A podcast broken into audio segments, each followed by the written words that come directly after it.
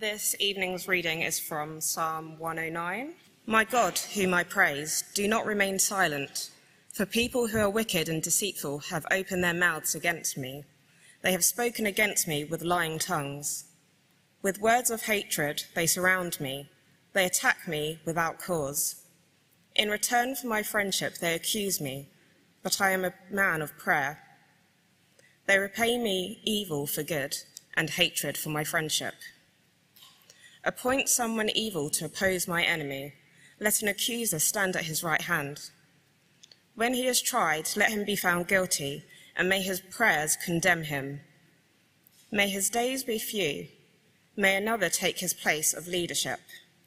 May his children be fatherless, and his wife a widow. May his children be wandering beggars. May they be driven from their ruined homes. May a creditor seize all he has May strangers plunder the fruits of his labor. May no one extend kindness to him or take pity on his fatherless children. May his descendants be cut off, their names blotted out from the next generation. May the iniquity of his fathers be remembered before the Lord. May the sin of his mother never be blotted out. May their sins always remain before the Lord, that he may blot out their name from the earth. For he never thought of doing a kindness, but hounded to death the poor and the needy and the broken-hearted.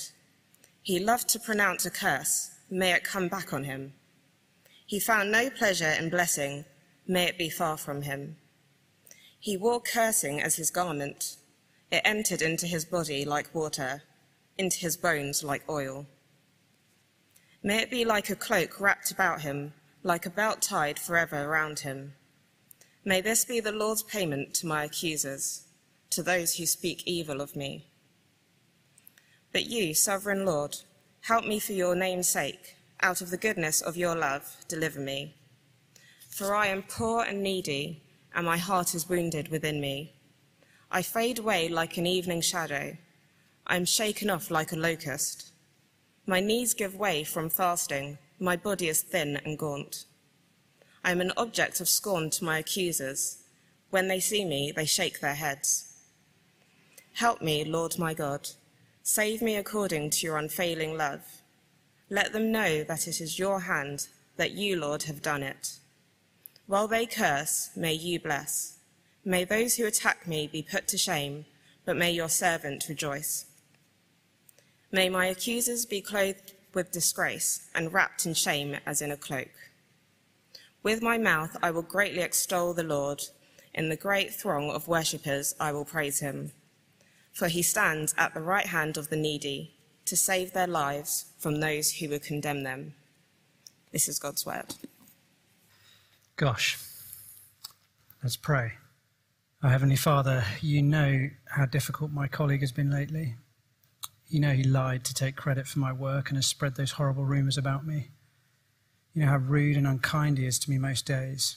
Please, would he get sacked and die? And would his family be thrown out of their house? Dear Lord, please would his children end up starving orphans who never have families themselves? And please would you make sure that his sins and their sins are never forgiven? Who wants to say a hearty amen? Who could imagine praying a prayer like that themselves? And doesn't the New Testament kind of completely contradict what we heard in the psalm? And Jesus says in Luke 6, love your enemies. Do good to those who hate you. Bless those who curse you. Pray for those who will treat you. So what on earth do we do with Psalm 109?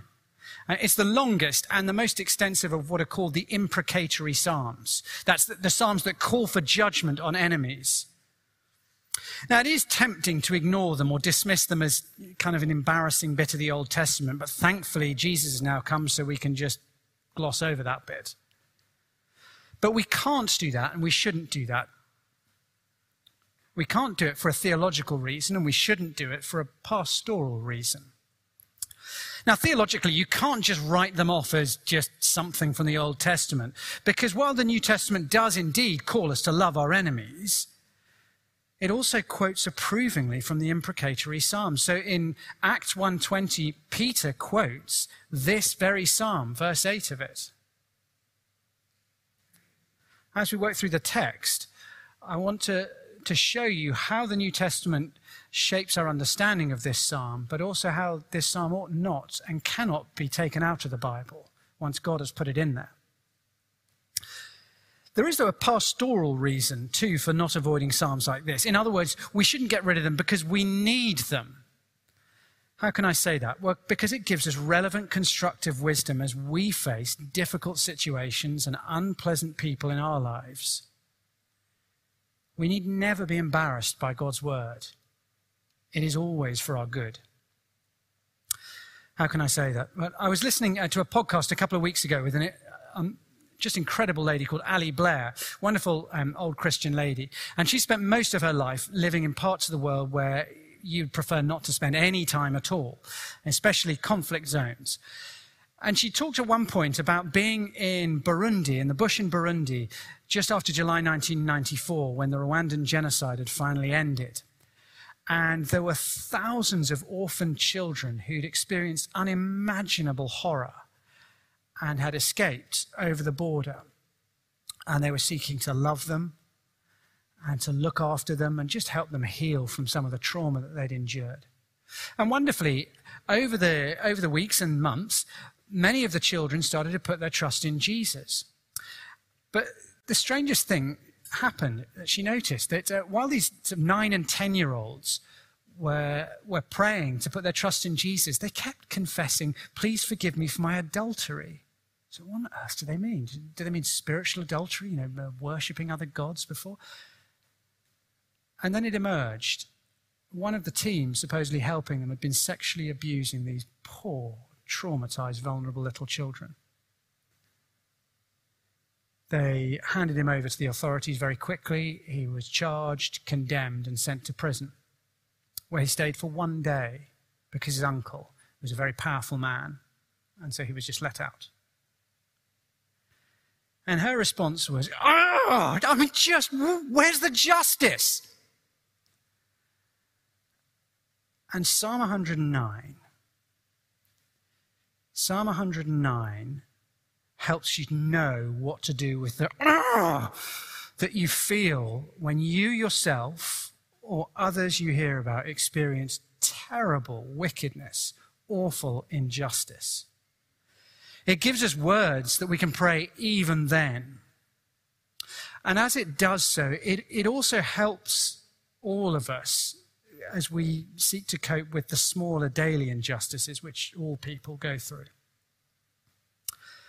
Let's work through it. Now, we, um, we heard in Psalm 108 that the gospel was spread throughout the world in spite of opposition, and now we see quite what some of that opposition can involve. And what we'll do is we'll work through the text before we take a step back to fit it into the Bible and then think about what on earth do we actually do with this psalm, having understood it. So, firstly, David faces a deadly betrayal. Now, David begins the psalm praying that God would speak and not be silent because there's a lot of people who aren't being silent and are saying some awful things. My God, whom I praise, do not remain silent, for people who are wicked and deceitful have opened their mouths against me. They've spoken against me with lying tongues. With words of hatred, they surround me. They attack me without cause. In return for my friendship, they accuse me. But I'm a man of prayer. They repay me evil for good and hatred for my friendship. The people attacking David, you'll see uh, verse 1 they're described as, uh, sorry, verse 2 they're described as wicked, um, as full of hatred, verses 3 and 5, and as doing evil, verse 5. They're deceitful. Uh, we're told that acu- when they make their accusations, it's with lying tongues, verse 2. And perhaps worst of all, David has done nothing to deserve this. He, he's, verse 4, he's shown friendship to them. He, he's done good to them, verse 5. So David's, it's not just David's life is under threat, it's David's life is under threat from his friends, from people he's served and been a blessing to. I think of King Saul. When David was a young man, he saved Saul and the Israelite army from Goliath. When Saul was terribly oppressed by horrific dark moods, David helped to relieve him. How does Saul betray, uh, repay him? by hunting David down, trying to kill him, tracking him through the wilderness, trying to slaughter him. Or at the other end of David's life, think of Ahithophel, his chief counselor. When Absalom, David's own son, uh, held a coup and kicked David off the throne, Ahithophel turned on David and helped Absalom. Counseling Absalom the, the day that the aged king had had to stagger out of Jerusalem, hunt him down like a dog, this very night, send the troops, slaughter him in his sleep. It really is important that we understand that the seriousness of the situation. This psalm is not, Dear Lord, the person in front of me did not have their Oyster card ready, and I had to wait four whole seconds to get through the barrier. It's not even, you know, I've had an awfully unfair boss at work who's cheated me out of a, a promotion uh, and making life really miserable. Now, this is, they're trying to kill me. They're trying to kill me. And one of the problems I think that many of us have not all, probably, but many, as we read a psalm like this, is that we've never experienced something like this. So I imagine all of us have been betrayed by close friends, but usually that betrayal has been, you know, revealing some shameful secret or cutting us out from some group we thought we were part of. But this is conspiring to have you put in prison and killed. And the first step to understanding a psalm like this is just grasping how wicked David's enemies are and how serious the threat they pose is. Now, before we move on, uh, do you notice the mention of the word accuse in verse 4? That word accuse runs throughout this psalm. It is the Hebrew word accuse is Satan. And it's where we get the word Satan, the accuser, from. And we'll come back to it. But there is the whiff of sulfur running through this psalm as you see the behavior of the one accusing and seeking to destroy David. David faces a deadly betrayal. Secondly, David prays to God for justice. Now, the first thing to notice about these verses is they're a prayer. Oh, yeah, it's a psalm. I know, but while it's obvious, it's easy just to gloss over and miss the importance of that. In other words, this isn't David promising, I will have my revenge this life or the next. It's David praying, saying, God, I leave it to you. There's all the difference in the world. Many of the Psalms where David cries out for God to act are written at the time when he's on the run from Saul. And yet, David never, ever once laid a finger on Saul himself. He cried out to God. He didn't act himself. In other words, he's doing exactly what we're told to do in Romans 12:19, where Paul writes, "Do not take revenge, my dear friends, but leave room for God's wrath. For it is written, it is mine to avenge. I will repay, says the Lord." Okay, let's work through and see exactly what David prays for and why. Uh, verses 6 to 8. Appoint someone evil to oppose my enemy. Let an accuser stand at his right hand. When he is tried, let him be found guilty, and may his prayers condemn him. May his days be few, and may another take his place of leadership. Now, this is a prayer that the influence of this enemy might end, so that he doesn't get away with it, that powerful friends uh, or financial bribes don't see him escape his day of justice. This is saying, please, would he actually be stopped? And of course, a position of leadership multiplies someone's influence, whether it's for good or for evil. And so he says, please, he's evil. Take away his position of leadership and give it to someone deserving who'll be a blessing. And the next section, verses 9 to 15, I think this is the most shocking for us as David prays for judgment on the man's family as well. May his children be fatherless, his wife a widow. May his children be wandering beggars. May they be driven from their ruined homes. May a creditor seize all he has. May strangers plunder the fruits of his labor. May no one extend kindness to him or take pity on his fatherless children. May his descendants be cut off, their names blotted out from the next generation. May the iniquity of his fathers be remembered before the Lord. May the sin of his mother never be blotted out. May their sins always remain before the Lord, that he may blot out their name from the earth. Actually, this is a poetic way of saying, Lord, bring an end to the, the wicked family line that nurtures and breeds such behavior. Now, sitting here in the individualistic, atomized West, we just don't realize how much we are a product of our families and our societies. We like to think you could put me at any point in history or in any place in the world, and I would have the same moral values that I have right now because I have developed them. Rubbish. If you or I had lived 400 years ago or grown up in a different place, we would have grown up with a very different set of assumptions. And so David is saying, look, not just this person, but the whole system, the whole culture that behaves like that needs to go. Actually, we saw something exactly like this when we studied the book of Esther in discipleship groups last term. When the Israelite slaves escaped from Egypt, what happened? The Amalekite army sought to commit genocide and wipe them out. 450 years later, what happens? King Agag, the Amalekite king, comes again and tries to wipe out the Israelites. 500 years after that, one of Agag's descendants, we read, Haman, in the Assyrian Empire, tries to commit genocide and wipe out the Israelites. Hatred of the Jews seems to run through Amalekite culture. It's interesting, in his commentary on Psalm 109, Christopher Ash points out very perceptively, in Acts 2.40, Peter doesn't say to the crowd, save yourselves from your sins by trusting in Jesus. He does say that, but he says, more than that. He says, Save yourselves from this corrupt generation. This whole generation is corrupt. This culture is corrupt. Now, don't misunderstand me. The, the, Bible absolutely recognizes individual agency, individual responsibility. And God declares in Ezekiel 18:20, your family won't be punished for your sins, you will. And you won't be punished for their sins, you'll face justice for your own. But families and even societies can develop and propagate sinful, wicked habits. And David's visceral prayer is a call God, please would you stop all of this sin? Not just one individual involved in it, but all those involved in it. The final verses in the central section, I think they show the justice of David's cry. Look at verse 18. Um, Sorry, verse 16. For he never thought of doing a kindness, but hounded to death the poor, the needy, and the broken-hearted.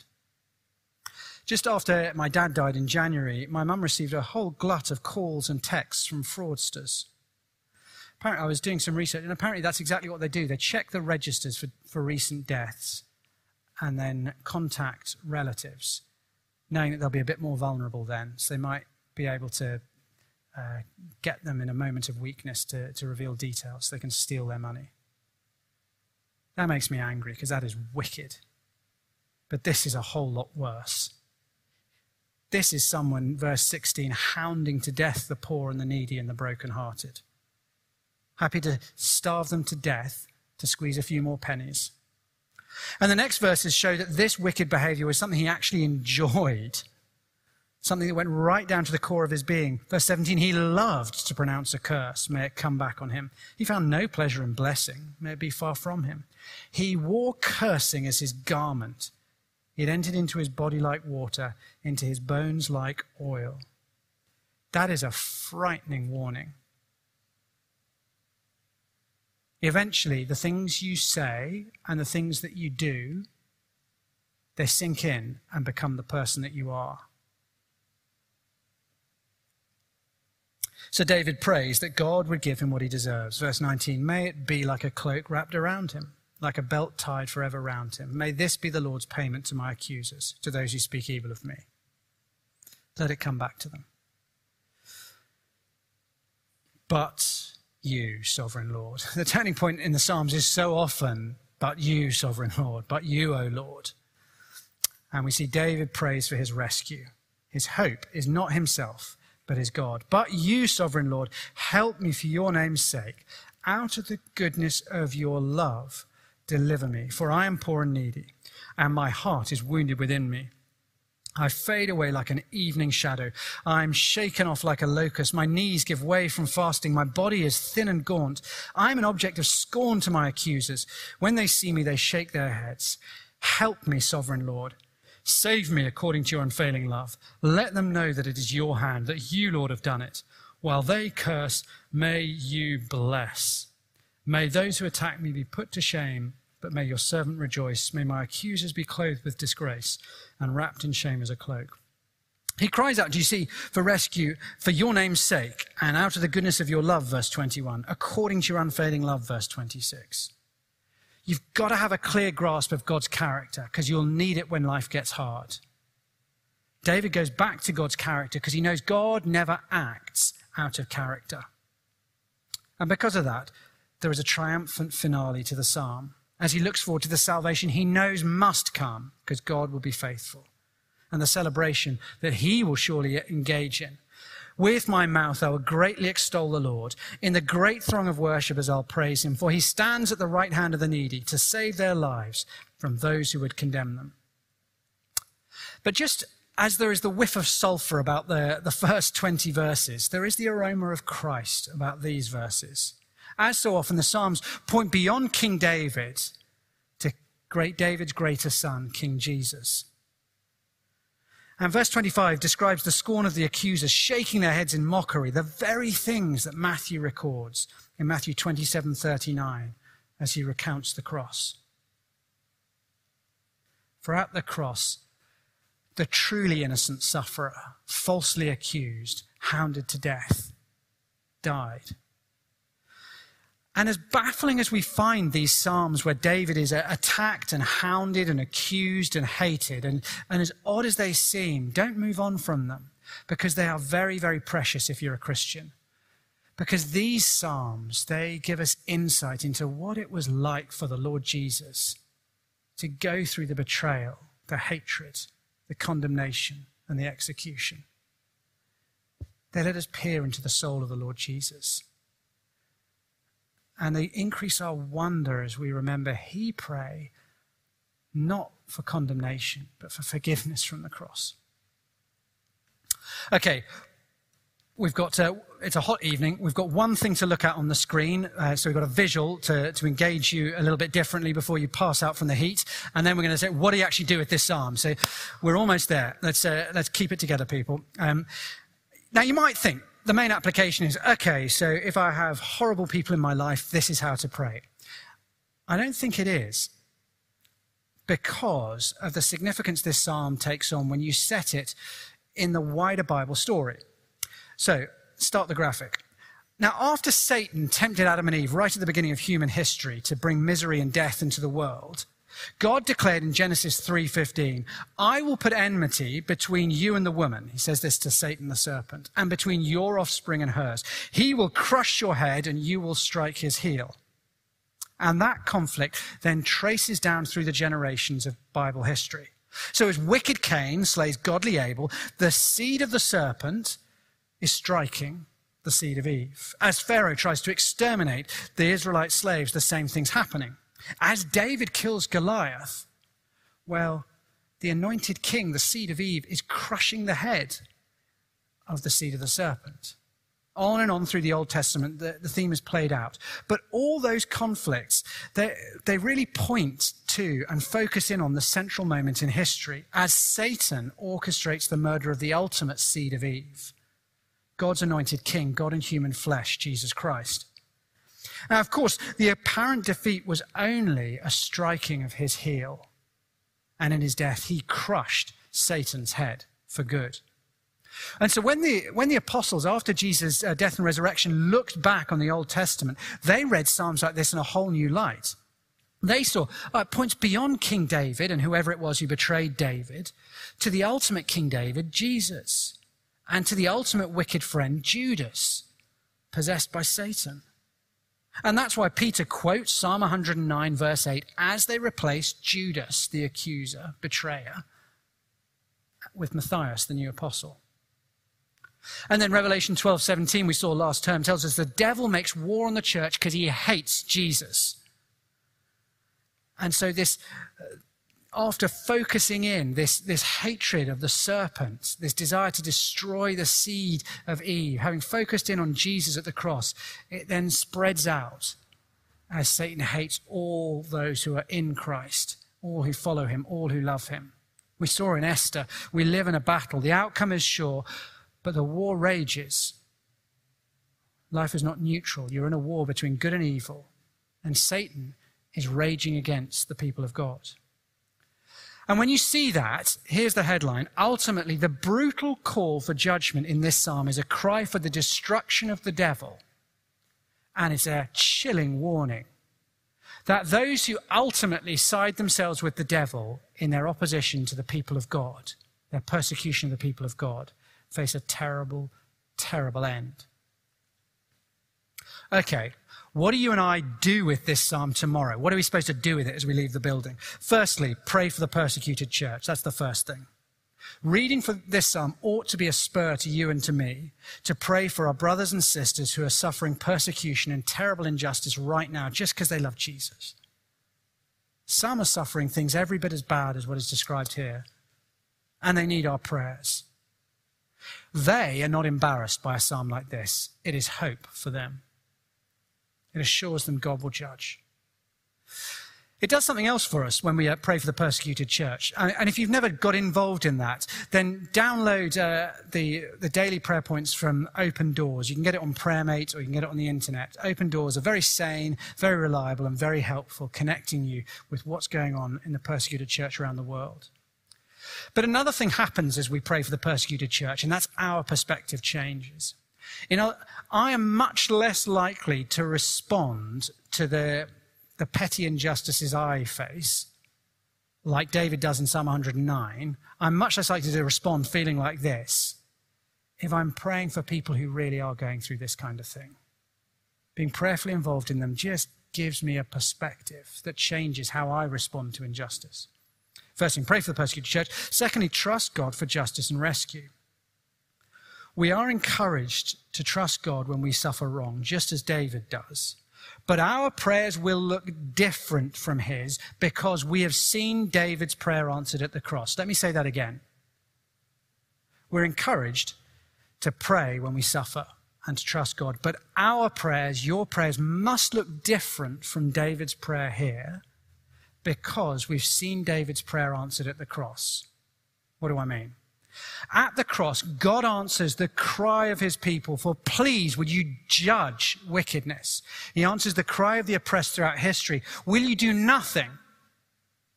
And he brings terrible, unbearable judgment on wickedness. But Jesus voluntarily, God the Son, steps in to take that punishment so you and I could be saved. That's why the cross changes things.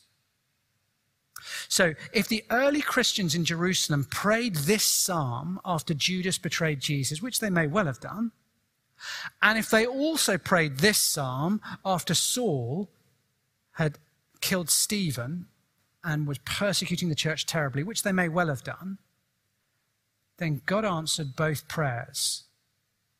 The conversion of Saul, the Apostle Paul, is just as much an answer to this psalm as the condemnation of Judas because the cry that Saul's wickedness would be punished was answered at the cross, where Jesus took Saul's place and suffered his punishment. The good news for you and for me is he took our place too. And whatever you've done, whatever you've done tonight, if you put your trust in Jesus, your sins are paid and you can be forgiven. And that changes us because we know God punishes evil. We've seen it now happen. And so we can seek to love our enemies because the cross proves God punishes wickedness. We can leave it in his hands. But there is one more thing to say, and that is this is chemotherapy, not aspirin. Uh, for some people, the very words of this psalm might be the right thing to pray. And one way to think about it is that this arm is a little bit like chemo rather than aspirin. Now, chemotherapy is a brutal treatment. If you've ever visited somebody in hospital having chemo, your hair falls out, they're vomiting all the time. The bag with the, the medication in has got all sorts of terrifying graphic warnings on it. It's nasty stuff. But if you've got cancer in you, killing you, then taking an aspirin is not going to do. You need something as potent as chemotherapy an aspirin just isn't enough. You wouldn't take it for a headache, but for cancer, cancer, you need something serious. And for those amongst us who have suffered abuse, and some here have, uh, for those amongst us who've su- been subject to serious physical or sexual violence and not seen justice, as I know is the case for some, the wounds and the damage can be enormous. And the calls to forgive and love your enemies can be an unbearable burden. And at this point, a psalm like Psalm 109 can be enormously helpful. Not as an alternative to forgiving, no, it's all right. You can just get on with cursing. But as part of the process. Because here is the assurance God will judge. Here, too, is the comfort of divinely sanctioned words that you can use to speak to God when you feel like you better not say anything because the inside of your heart is just seething with such ugly, angry, bitter, vengeful, bloodthirsty thoughts. Here are words to draw the poison out and give it to God. And so every time I've taught the course on Psalms, someone has come up to me afterwards and said about this, thank you. It is Psalms like this are the thing that stops me going mad, to be honest, because I know when I'm feeling consumed with anger about my abuser, there are words even more brutal than anything I feel in the Bible that I can say to God and then leave it with Him. This helps me forgive.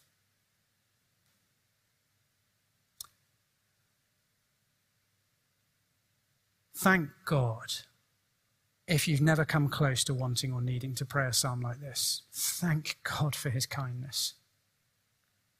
Thank God if you find yourself needing it, that there are psalms like this. Thank God that one day the devil who is behind the evil described here will be destroyed forever. And thank God that the judgments that you and I deserve has been taken at the cross.